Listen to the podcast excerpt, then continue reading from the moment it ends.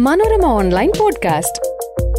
രണ്ടായിരത്തി ഇരുപത്തിനാല് ഫെബ്രുവരി ഒന്നിന് കേന്ദ്ര സർക്കാർ ഇടക്കാല ബഡ്ജറ്റ് അവതരിപ്പിക്കുകയാണ്. ഇതൊരു സമ്പൂർണ ബഡ്ജറ്റ് അല്ല എന്നുള്ളത് കൊണ്ട് തന്നെ കൃത്യമായ ഒരു ബഡ്ജറ്റിന്റെ ചിട്ടവട്ടത്തിനകത്തായിരിക്കില്ല അവതരിപ്പിക്കപ്പെടുക.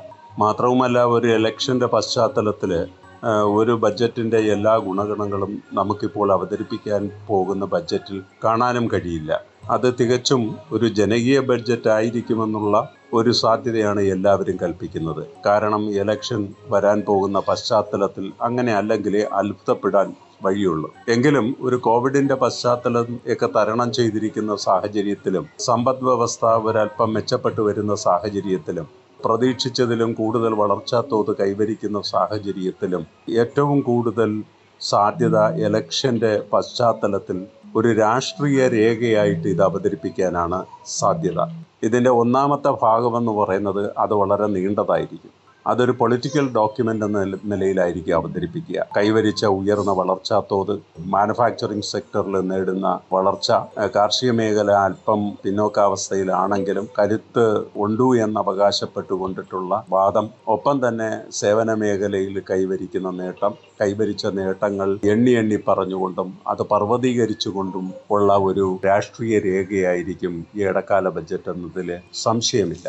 അതേസമയം കുറച്ച് ജനകീയ നിർദ്ദേശങ്ങൾ ബജറ്റിലുണ്ടാവും. ജനകീയ നിർദ്ദേശങ്ങൾ എന്ന് പറയുന്നത് പ്രധാനമായിട്ടും കാർഷിക മേഖലയിൽ കൃഷിക്കാർക്ക് എന്തെങ്കിലും കൂടി സഹായം ചെയ്യുന്നതിനുള്ള ഒരു ശ്രമം ഒരുപക്ഷെ ഉണ്ടായെന്നിരിക്കാം. ഏതായാലും കഴിഞ്ഞ പ്രാവശ്യത്തെ പോലെ വാരിക്കോരി സാധാരണക്കാർക്ക് ആനുകൂല്യങ്ങളോ സൗജന്യങ്ങളോ കൊടുക്കുന്നതിനുള്ള ശ്രമങ്ങൾ ഉണ്ടാവില്ല. അത് തീർച്ചയായിട്ടും ഈ ബജറ്റിൽ നിന്ന് പ്രതീക്ഷിക്കാനുള്ള സാധ്യത വളരെ കുറവായിട്ടാണ് കാണുന്നത്.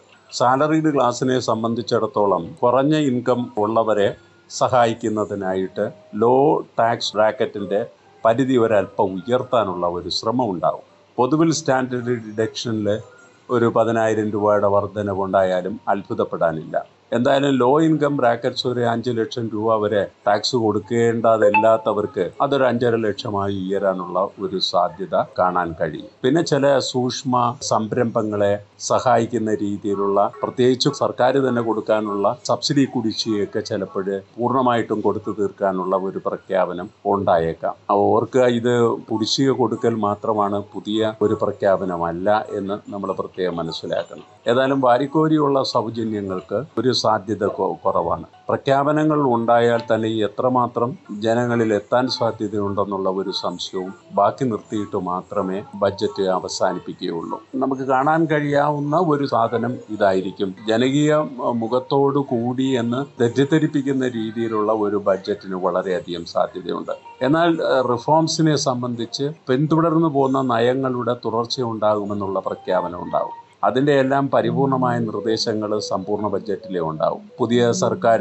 വന്നു കഴിഞ്ഞു. ജൂലൈ മാസത്തിലായിരിക്കാനാണ് സാധ്യത ഒരു സമ്പൂർണ ബഡ്ജറ്റ് അവതരിപ്പിക്കുക. അപ്പോൾ കൃത്യമായ നിർദ്ദേശങ്ങൾ ഉണ്ടാവും എന്നാലും ചില സൂചനകൾ ഈ ഇടക്കാല ബഡ്ജറ്റിലുണ്ടാവും. വളർച്ചാ തോത് ഒരു ആറര ഏഴ് ശതമാനമാകുമെന്നും ധനകമ്മി അഞ്ച് പോയിന്റ് രണ്ട് ശതമാനത്തിലോ അല്ലെങ്കിൽ അഞ്ച് പോയിന്റ് നാല് ശതമാനത്തിലോ നിലനിർത്തുമെന്നുള്ളതും മൂലധന ചെലവ് ഇപ്പോൾ നല്ല നേട്ടം കൈവരിച്ചിട്ടുണ്ട്. അതിന് ഇരുപത്തി ആറ് ശതമാനം വളർച്ച നേടാൻ കഴിഞ്ഞിട്ടുണ്ട്. ഉണ്ട് യഥാർത്ഥത്തിൽ മുപ്പത്തിയാറ് ശതമാനമായിരുന്നെങ്കിലും ഇരുപത്തി ശതമാനം വളർച്ച കൈവരിക്കാൻ കഴിഞ്ഞ മൂലധന ചെലവ് തുടർന്ന് നിലനിർത്തുമെന്നും അതിൽ പ്രധാനമായിട്ടും അടിസ്ഥാന സൗകര്യങ്ങളുടെ വികസനത്തിനുള്ള ചെലവ് അതുപോലെ നിലനിർത്തുമെന്നും റെയിൽവേക്ക് പ്രാധാന്യം കൊടുക്കുമെന്നുള്ള പ്രഖ്യാപനങ്ങളൊക്കെ തീർച്ചയായിട്ടും ഉണ്ടാവും. അതിന് സംശയമില്ല. അതുപോലെ ഡിസ്ഇൻവെസ്റ്റ്മെന്റിനെ സംബന്ധിച്ച് ചില സൂചനകൾ മാത്രം ഉണ്ടാകാനേ സാധ്യതയുള്ളൂ. ടാക്സിനെ സംബന്ധിച്ച് വരുമാനം വളരെ മെച്ചപ്പെട്ടതായതുകൊണ്ട് പ്രത്യേകിച്ച് ഡയറക്റ്റ് ടാക്സിൽ നിന്നിട്ടുള്ള വരുമാനം വളരെ ഉയർന്നു നിൽക്കുന്നത് കൊണ്ടിട്ട് അതിന്റെയും ഒരു അവകാശവാദമായിട്ട് ഒരു നേട്ടമായിട്ട് ചിത്രീകരിച്ചുകൊണ്ടായിരിക്കും ബഡ്ജറ്റ് അവതരിപ്പിക്കുക.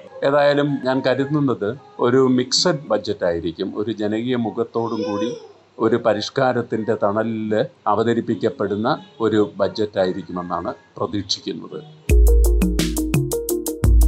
Manorama online podcast